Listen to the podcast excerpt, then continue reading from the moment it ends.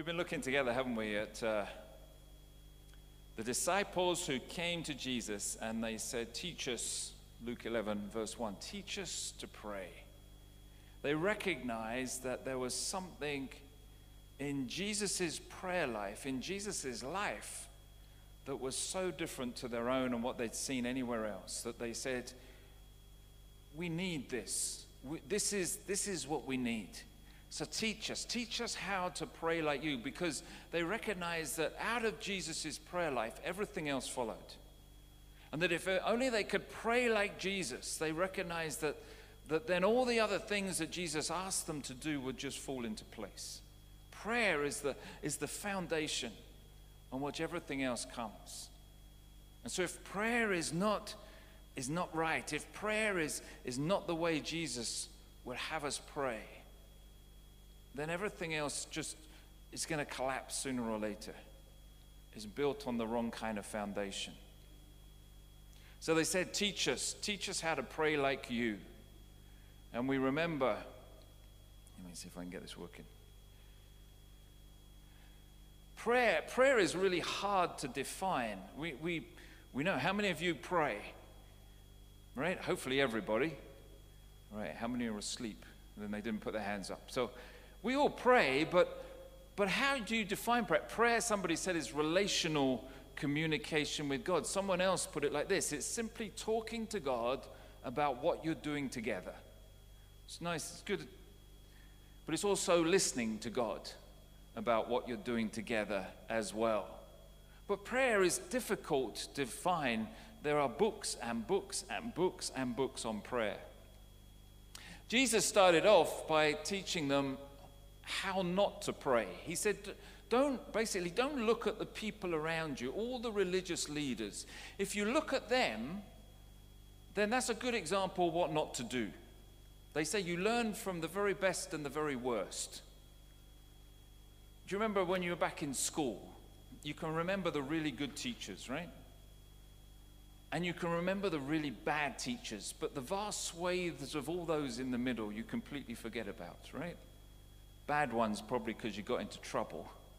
Good ones because they just, I don't know what happened. They, they love their subject and somehow they caused you to fall in love as well. That's what makes them so good. And Jesus said, when you look, look at all the religious leaders around you, this is how they pray. He said, don't, don't pray like them. And we went through these different things about what you shouldn't do. We kind of turned them around into better, more positive. But then he said, our Father. This is how you're to pray. And we looked at this last time.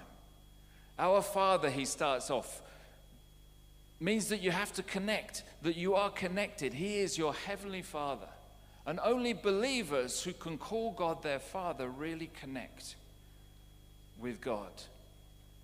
And you can't be selfish because it's not my Father who art in heaven, it's our Father. It's all about us as a family together. So there's no such thing as a selfish prayer because everybody is involved. That's why we all say together, Amen, at the end, right? So be it. I'm, I'm in this prayer too. This is for me. You might be speaking it, but I'm saying it as well. That's why we say Amen. Jesus said it gets to include Jesus and the Holy Spirit because they're with us. We're co heirs with Christ and so on. We have equal access. There's no favorites for God. You can't go to, uh, you know, to Anne and say, Anne, you better pray for me because your prayers are more powerful than my prayers. No such thing. Because the prayer doesn't depend on us, it depends on God. And God says, You're all my children. There's no such thing as a favorite child. We all have the same access, we all have the same ability in prayer. And when we speak, we speak knowing that we're speaking to our Father, our Daddy. A daddy who we don't always understand. We don't understand particularly why dad sometimes says no, but we know that he always does it for our good, for the best of who we are. He always does it because he's thinking of you and me, and he says, You know, some things are not good for you, so I'm not going to give you those things. Some things are good for you, but it's not the right time to give you those things. And some things are good for you, and it is the right time, so I'm going to give it to you. And I want you to have it and I want you to be blessed. Our Father.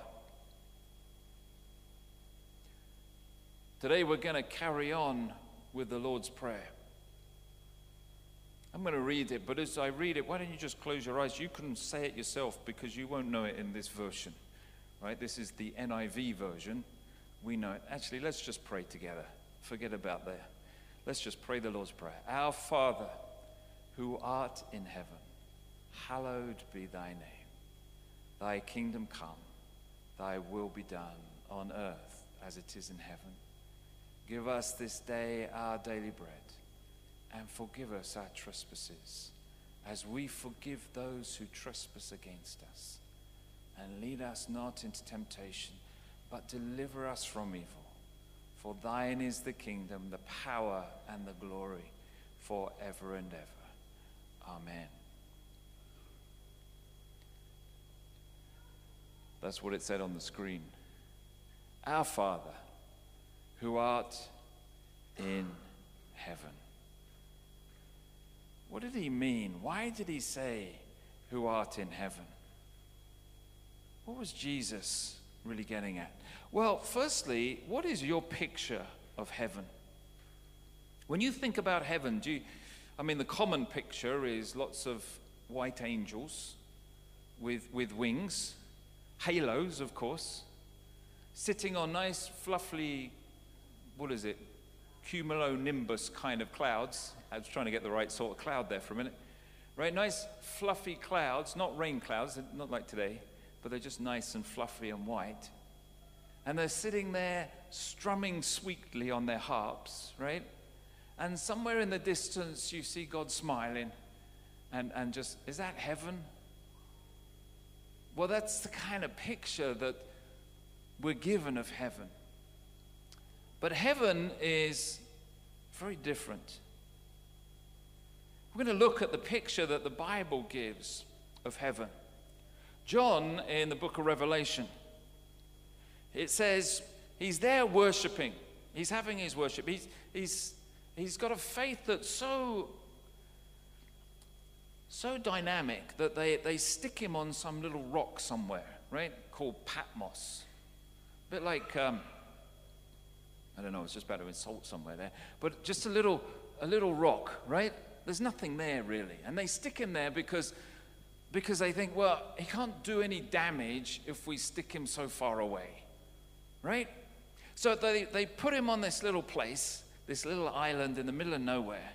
And he's there and he's worshiping God. And all of a sudden, it says in Revelation chapter 1 that, that this, this incredible being turns up and he falls flat on his face on the ground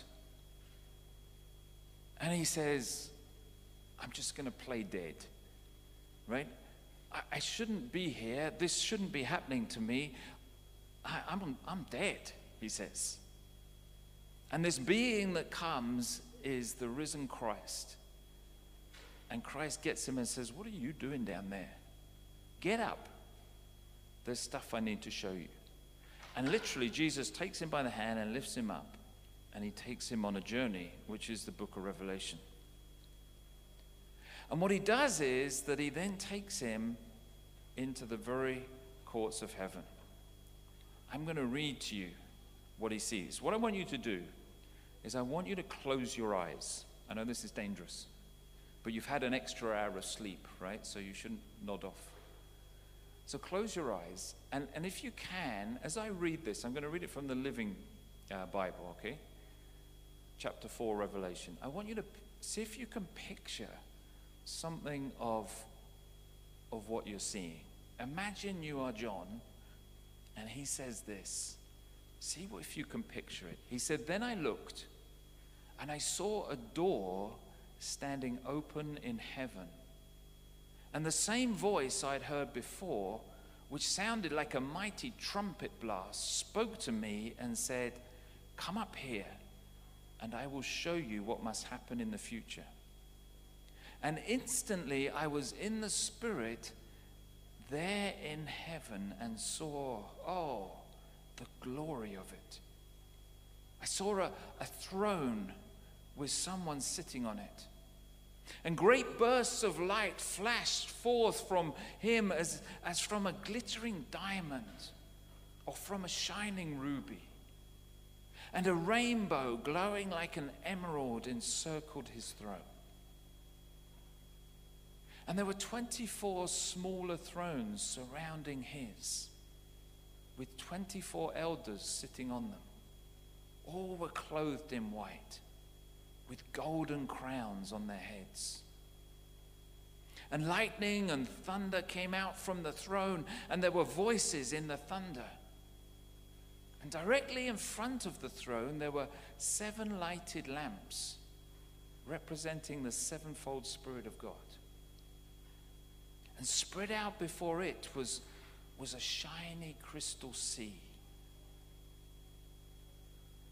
Four living creatures, dotted front and back with eyes, stood at the throne's four sides. The first of these living beings was in the form of a lion and the second looked like an ox. And the third had a face of a man. And the fourth, the form of an eagle, with wings spread out as though in flight. And each of these living beings had six wings. And the central sections of their wings were covered with eyes. Day after day, and night after night, they kept on saying, Holy, holy, holy Lord God Almighty, the one who was and is and is to come. And when the living beings gave glory and honor and thanks to the one sitting on the throne, who lives forever and ever, the 24 elders fell down before him and worshipped him, the eternal living one. And they cast their crowns before the throne, singing, O Lord, you are worthy to receive the glory and the honor and the power, for you have created all things. They were created and called into being by your act of will.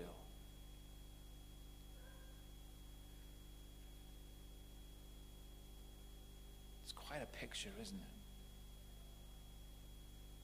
It's not surprising when Isaiah saw it when he was taken up in his commissioning, that he, he said, he started calling cursing on himself. He said, Whoa, woe is me. He said, I'm a man with unclean lips and I live among a people. I, he's, he's saying, I shouldn't be here. It's like John who, who sees Jesus. He said, I can't be here. I, I got to be dead. And when we see these pictures of heaven, when we see the glory and the majesty of the throne, it's like we shouldn't be there. That's, that's not a place for you and me. Maybe these, these weird creatures, and maybe the, the super Christian elders who are all seated around and got their gold thrones, their gold crowns, and they're, they're worshiping. But you and me, should we be there? How can we come into a place like that? But Jesus said, This is the person you speak to when you pray. Our Father, who's not on earth, but sitting on the throne of heaven. You see, God operates from his throne. He sits there on his throne, full of his, his the heavenly courts, full of worship. And that's where that's where the word comes. That's where the answers to prayer originate from. That, that's where when you pray and you receive a yes and a now, that's where it comes from. And when we pray, that's where our prayers go straight into the courtroom of heaven. You ever think about that? Your prayer doesn't just sort of end up in the clouds somewhere. Your prayer, my prayer, goes straight into the courtroom of heaven, and it's as though we walk in there and we stand before that throne that we've just pictured, and we say, Father, this is what we need. Father, th- this is, can you, can you do this? And the question is, well, how, how can we get there? How can we, how can we even have the audacity to go in there? And Jesus has already answered that, hasn't he? Because he's our Father. I remember when, years ago now, the years when we had pews, you know where it goes, where the, met, where the woodwork is, that was all pewed before we did the rebuild. And I remember it was probably a couple of years after I'd started here. There were, there were three, three women in the church that used to sit. You know, you guys sit in the same seats, some of you, every week, right? That's just my seat, right? I'm comfortable here. There, there was over there, right, just back from that pillar there, three women used to sit side by side every Sunday. And I remember one Sunday, my son Michael, he came and he sat in their pew like this. He was just sitting there like this, right? And they came in and they said, uh, Excuse me, that's, that's where we sit. And he kind of looked up at them and he just went, There's lots of other seats. And they go, No, no, no, no, you don't understand. That's, that's, that's where we sit. Like we, we sit there. That's, that's, that's our seat. And he said, Well, I'm here now. And he just stayed there. And there was murmurings and there was grumblings. And they had to move. They went and they sat exactly the same spot, but one pew further forward. And I got to hear about it. Now, how did my son Michael get away with that? I bet you if it was any other child in the church, they would say, just get out of our seat. I don't care who you are, get out. But you see, he's the pastor's son. So he can sit there and as a, as a young teenager and say, I'm here now. And there's nothing they could do, right? Why? Because, because he's my son. And when you're the son of the pastor, you can sit in any seat you want to sit in, and there's not a lot people are going to do about it, right? Because you know the big cheese who's up the front. And it's the same with God.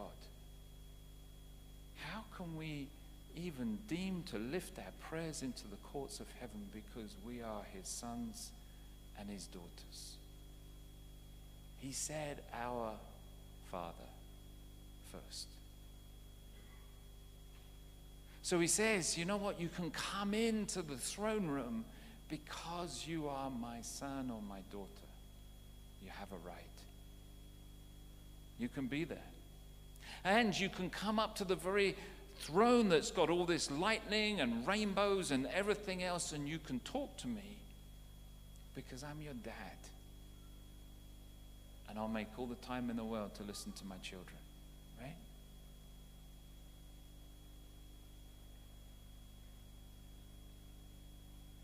I asked you last time does God listen to every prayer? No. You see, prayers, prayers are non believers. It's an insult to think you can walk into that place, walk up to the throne room of God, and just say, hey, God, do this or do that. You ain't going to listen. You ain't going to get past the doorman. But for you and me, wow, what a privilege. What a privilege. You see, the difficulty for us is this. The difficulty is holding those two together, right? He is the King of Kings and the Lord of Lords. He is the one that you read about in Revelation where the elders are all falling on the floor and any crowns that they're given, they just throw them back at the feet of, the, of, of, of God. Because they say, like, this is all you. And we have to somehow hold that picture and that, that truth about who God is in one hand. And in the other hand, we have to hold the truth that He's our Father, our Dad. And, and it's not easy for those to mix together. Because it's like he is the creator of the universe. He is the King of kings and the Lord of lords. He is the one, like, like John, that we would fall on our face. This is John, right? John the Apostle. John, who was called the most beloved disciple, the one who had his ear right next to Jesus' heart in the Last Supper, the one who went up on Mount Transfiguration, the one who was in Jesus' inner circle, and he goes into heaven, and what does he do? He falls on his face and says, I shouldn't be here, I'm going to be dead. Let me just play dead. Let me just lie here and pretend. So everybody will just leave me alone, right? I shouldn't be here. And that's John, guy that wrote the gospel and wrote Revelation, and the guy that was so close to Jesus' heart. And so the, we, we have to hold on the one hand that the God who is the creator of all things, the God who operates from his throne in heaven, but he's also our Father, our Dad. We have that intimate relationship with him if we're believers in Jesus Christ, which means we can come. But we come first because he's our Father, and then we recognize who he truly is. Our Father who art in heaven. But there's a second thing, a second reason I think Jesus began the prayer like this. It's not just that he sits on his throne. Let me, let me explain it like this I am a, a dual national. Do you know what that means? That means I get double the amount of Olympic game medals when we're counting as anybody else, right? I have two passports. I have my British passport, right? Which is in its nice cover, but it's the old red one here. Let me take it out. There, you can recognize it. There's my British passport. Slightly curly because it went through the laundry machine, but it still works. I was slightly nervous the next time I went to the airport, but you can still scan. So if you ever forget that you've got them in the back pocket of your trousers, you launder your trousers when you get home and think, where is my passport gone? Never fear, because the barcodes and everything else still works. Apparently, at least at a 30 degree wash, it does, right? So there's my British passport, but I'm also a Canadian citizen, right? There's my Canadian passport. I'm not going to open it to show you the picture, so don't even think about that, right? But there's my Canadian passport, which hasn't been through the laundry machine and is nice and crisp, right? Sorry? Been through the ice, that's true. It has been through the ice. So I have two passports because I have two nationalities. And I have two nationalities because I've lived in both countries. I lived in Canada, and so I became a Canadian citizen, and I had to swear allegiance to the Queen, which was rather bizarre when I was British before I became Canadian, but there you go. But you know, when we moved to Canada, I suddenly found out really quickly that even though they speak English, I didn't have a clue about how anything worked. I, I had kind of naively assumed, I guess, that most things would work the same way that they work in Britain. But they don't. Let me give you an example. Cars, they drive on the other side of the road to what we drive on, right? I don't know why, they just do. So everything's reversed. So if you've got a standard car, you spent your time doing this, right? Or rather, like this, and actually, what you end up doing is scraping the door because the gear lever isn't there, it's over here, right?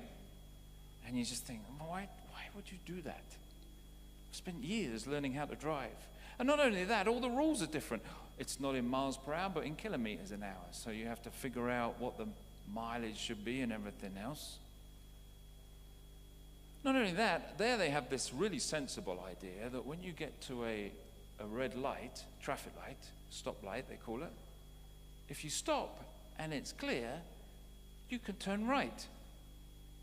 I didn't know that the first time I'm there. I'm sitting there waiting patiently for it to go green, and there's a whole load of people beeping me behind, wondering why I'm not moving, because you know the right-hand turn there is the near side. You're not crossing the road. But if it's free, you can do that. And, and it's perfectly legal.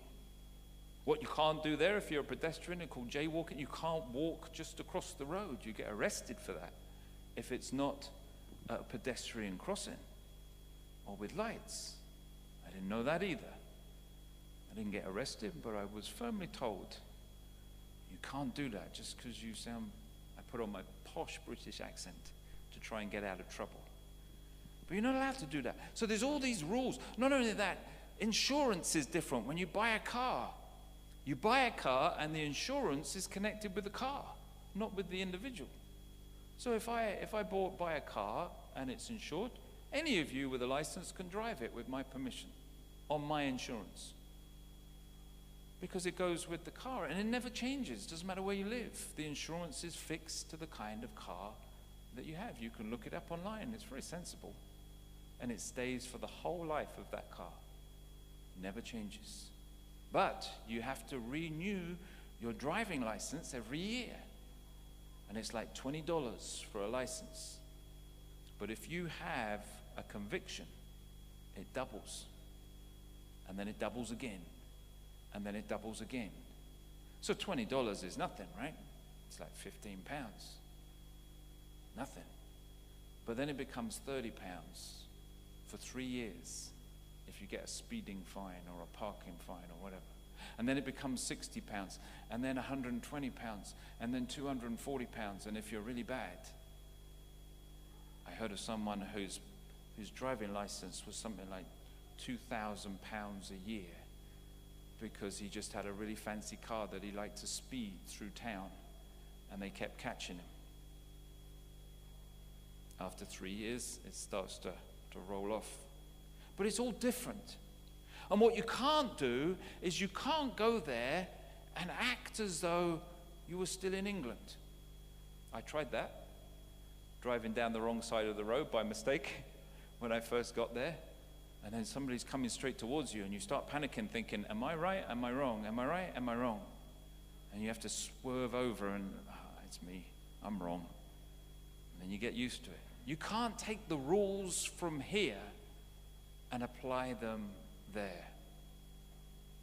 But let me tell you something God is different. God operates from a heaven perspective. I can't take my British passport and say, hey, I'm Britain, and go live over there, and then expect everything to work in a British way, or here work in a Canadian way, right? Doesn't work that way. We have to abide by the rules of the country that we're in. That's not true for God. God's rules from heaven are the way He answers prayer. Let me say that again. I'm going to show it to you in a minute. God's rules from heaven are the way He answers prayer. Let me show you. I could have taken anywhere in Scripture, really. But let me take you to Numbers. Numbers chapter 11. In Numbers, the people of Israel have left Egypt and they've gone out into the wilderness. And God gives them the manna to eat, right? Every day they, they go out. Manna just means what is it, because they didn't know what it was. So they called, let's call it what is it, because we haven't got a name for it. And they had to pick up this kind of dewy dough stuff and they made kind of little biscuits and cakes. And then after a while, what happens is that they start to go to Moses and they say, You know, we're kind of fed up with bread. You know, man shall not live on bread alone. That comes later. But, you know, we're fed up with this. We want meat. You know, they, they were looking for a McDonald's, really, in, in the wilderness, and there wasn't any. And they said, We want meat. Give us meat to eat. Well, we had loads of meat when we were back in Egypt. Why have you brought us into this middle of nowhere where there is not a single McDonald's, KFC, anything around? We want meat. And they grumble and they complain. And so Moses does what Moses did, which is he goes and he says, God, these people, you give them bread and they want meat. What am I going to do? And this is where we pick it up. Numbers 11, verse 18, it says, Tell the people, God says, consecrate yourselves in preparation for tomorrow when you will eat meat. The Lord heard you when you wailed, If only we had meat to eat. We were better off in Egypt. Now the Lord will give you meat, and you will eat it. You will not eat it for just one day, or two days, or five days, ten, or twenty days, but for a whole month until it comes out of your nostrils and you loathe it, because you have rejected the Lord who was among you and have wailed before him, saying, Why did we ever leave Egypt? Imagine having a, a, a, Big Mac every day for a whole month, nothing else. Imagine your waistline. Right? But Moses says, Here I am among 600,000 men on foot, right? 600,000. That was the size of the army. So we're talking about 2 million people, right? In our context, that is twice the size of Birmingham, right? This, get the scale in your head. So Moses is saying, I've got twice the size of Birmingham, which is the second largest city in, in the UK, right? After London. London's 7 million or something. Birmingham's about a million. So that's twice the size of Birmingham. He's saying, Here I am among 600,000 men on foot, and you say, I will give them meat to eat for a whole month. Would they have enough if flocks and herds were slaughtered for them? Would they have enough if all the fish in the sea were caught for them? So Moses is looking and he's going like, well, we've got flocks and herds. If we kill all of these, we can't feed a million people, two million people, sorry, for a whole month on just meat.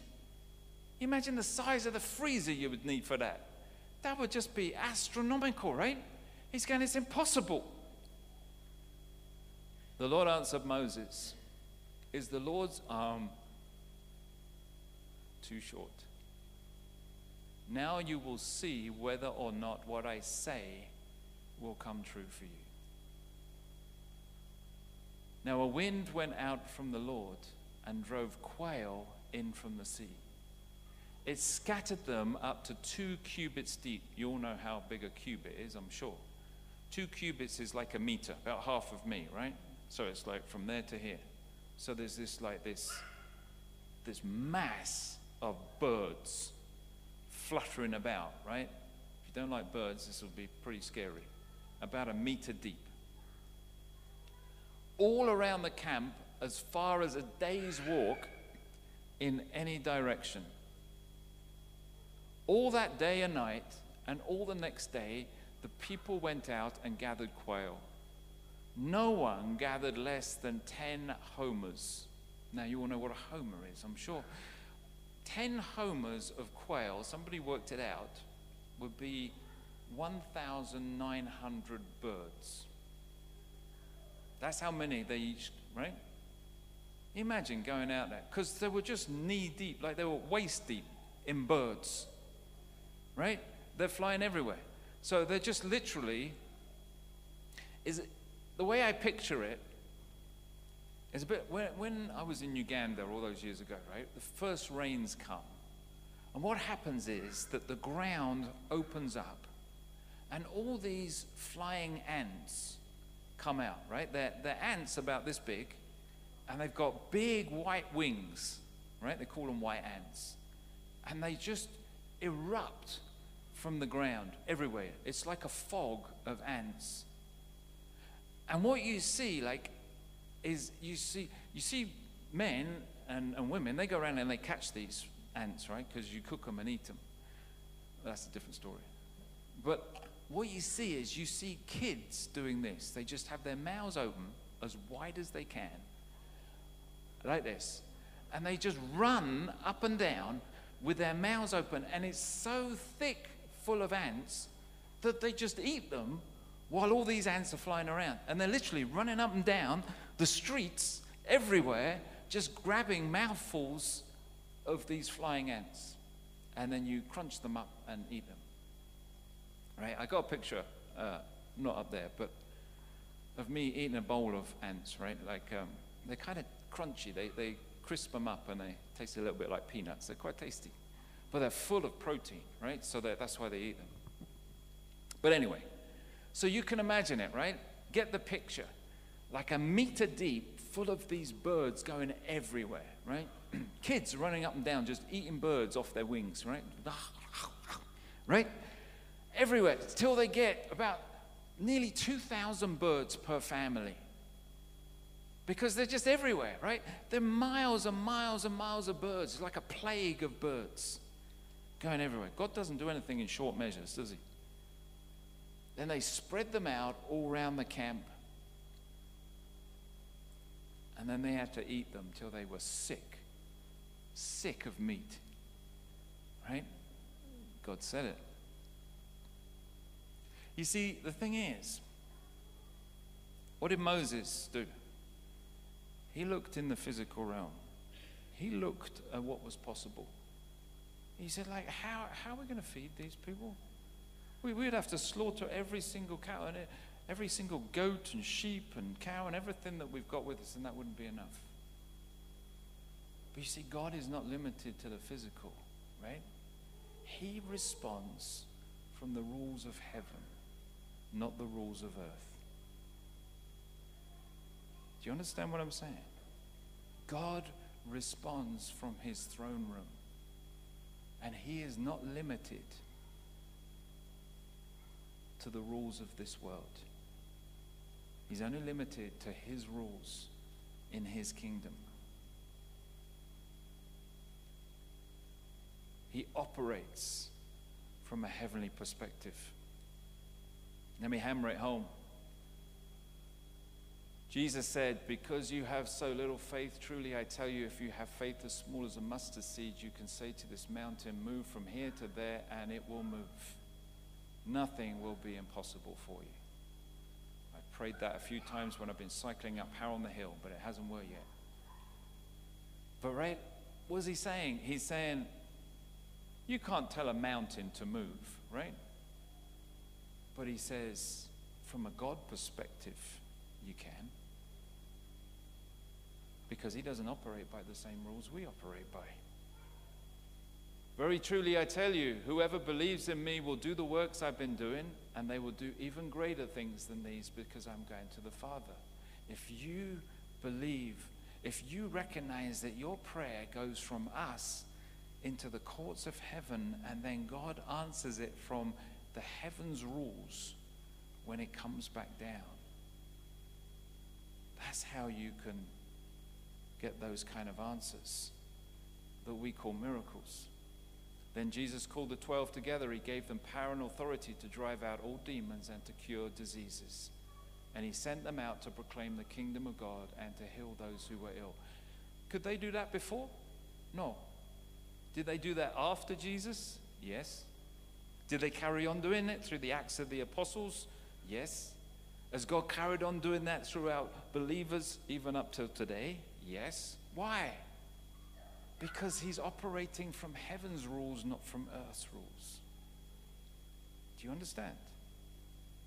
You're looking blank at me, as though I'm talking nonsense. He said, If you remain in me and my words and I will remain in you, ask whatever you wish and it will be done for you. You see, every, when I read the Gospels, when I read Jesus, this is when he's in the boat and he's asleep. And they wake him up and said, We're going to drown, we're going to drown.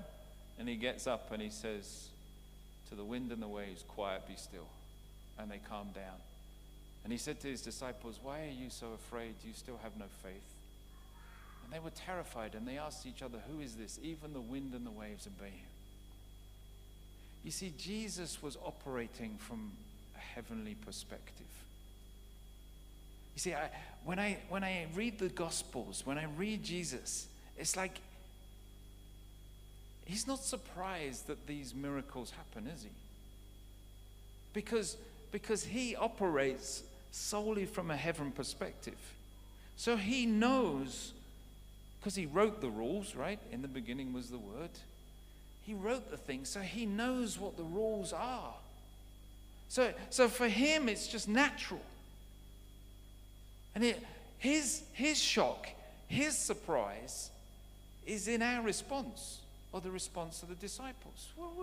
Why can't you get it? Why can't you get that if you're a follower of Jesus Christ, the rules change? When you pray, you pray operating from a heaven rules, heaven perspective, not from the earth. You don't need to look at what's possible around you and then say, God, can you, can you make that happen? You look at what God can do from God's rules, from God's perspective, and you say, Lord, that's what we need. We need heaven on earth. We'll do that more because the Lord's Prayer carries on as we've said today. Thy kingdom come, thy will be done on earth as it is in heaven. So he's saying, like, well, look at that next time. Bring, bring it down. Let, let's, let's have that heavenly perspective. That's why he started, Our Father who art in heaven. Because he wants us to understand both the God that sits on the throne, but also the, the way in which God impacts our world and continues to impact our world. Let me ask you a question this morning. When you pray, whose rules are you asking God to follow? When you pray, whose rules are you asking Him to follow?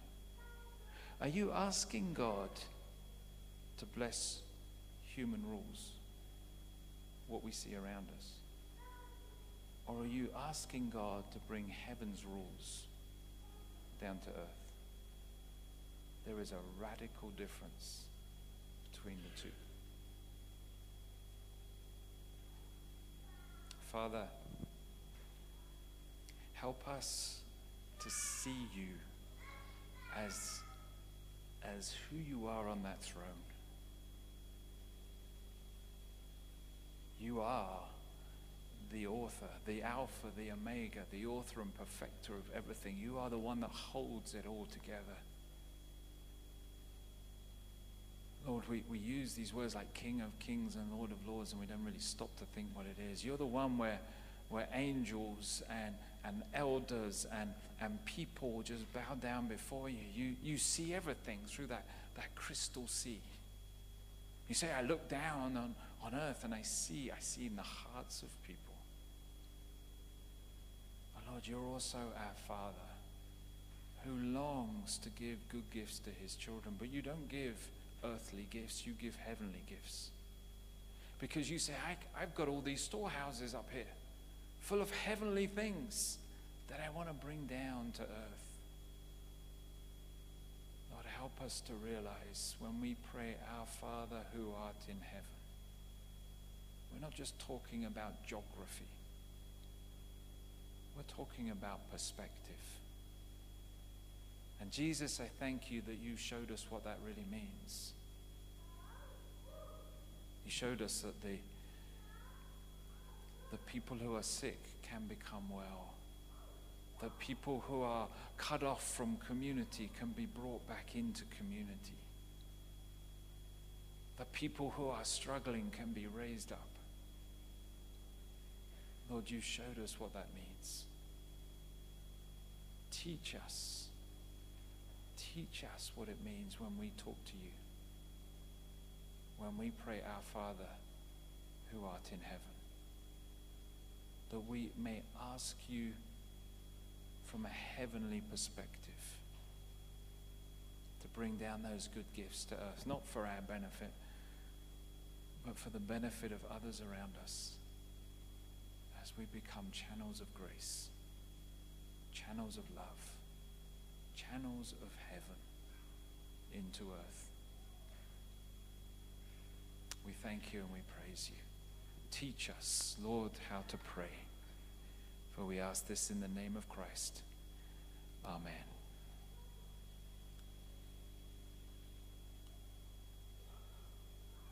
And so let's pray. Let's pray together for things around us, for this world. Lord, we so we want to just talk to you.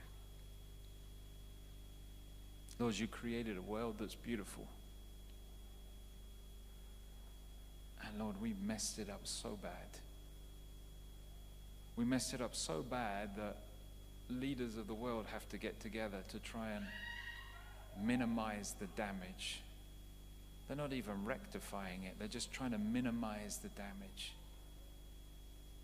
And we've messed it up so bad that it's going to cost billions and billions and billions to try and sort out. Because some of us want instead of nurture. Firstly, Lord, forgive humanity for what we've done to a world that was in balance and was really good, a world that you were delighted with, and now a world that is so crumbling. Lord, we ask that your spirit would come into Glasgow and that you would touch the lives of the people who make the difference. That they wouldn't just be there for words and for sound bites and, and to look good, but that you would truly change their hearts. That they may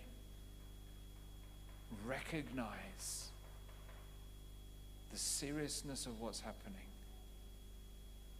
and have the same the same desire to sort it out as we've seen with the with the coronavirus and opening the government coffers to look after everybody, Lord, that we would do that. Not just in this country, but around the world. That we would preserve and nurture and, and give what you have given to us to future generations in so much of a better state of health than it is right now. Spirit of God, bring transformation and change. It seems impossible, but you're the God of the impossible.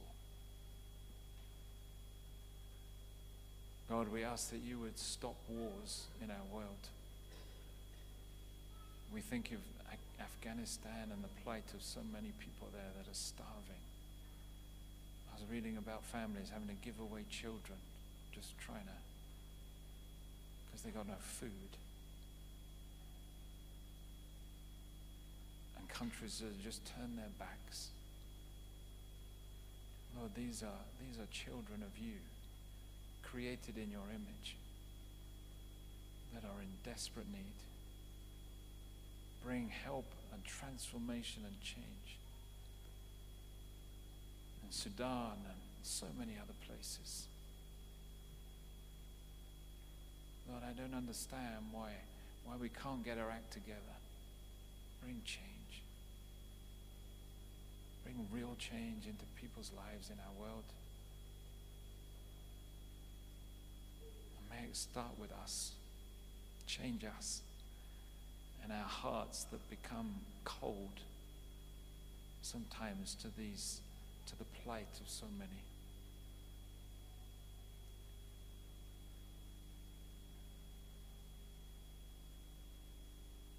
Father, we pray for those we know that are struggling in body, in mind, or in spirit. And we ask that you would visit them in the same way that you asked your disciples to go out and to preach and to to remove any evil influences and to bring healing and wholeness into people's lives. Use us in the same way. Flow through us, through your Holy Spirit. As we connect to you, we connect to that very courtroom in heaven. And you flow through us. You desire to flow through your Spirit, through our hands, through our words, into people's lives. Help us to recognize when we speak, we speak your word that can bring transformation and change. Teach us to pray. And Father, we thank you for just your continued blessing. Bless your church, here at Trinity, at Totteridge, our brothers and sisters in Central Harrow, in the URC, in the Methodist Church, all our brothers and sisters throughout the world. Use your church to be that instrument of change and transformation and hope and encouragement into people's lives. Teach your church how to pray. Lord, we lift ourselves, one another, your church, our world to you, in the name of Christ. Amen.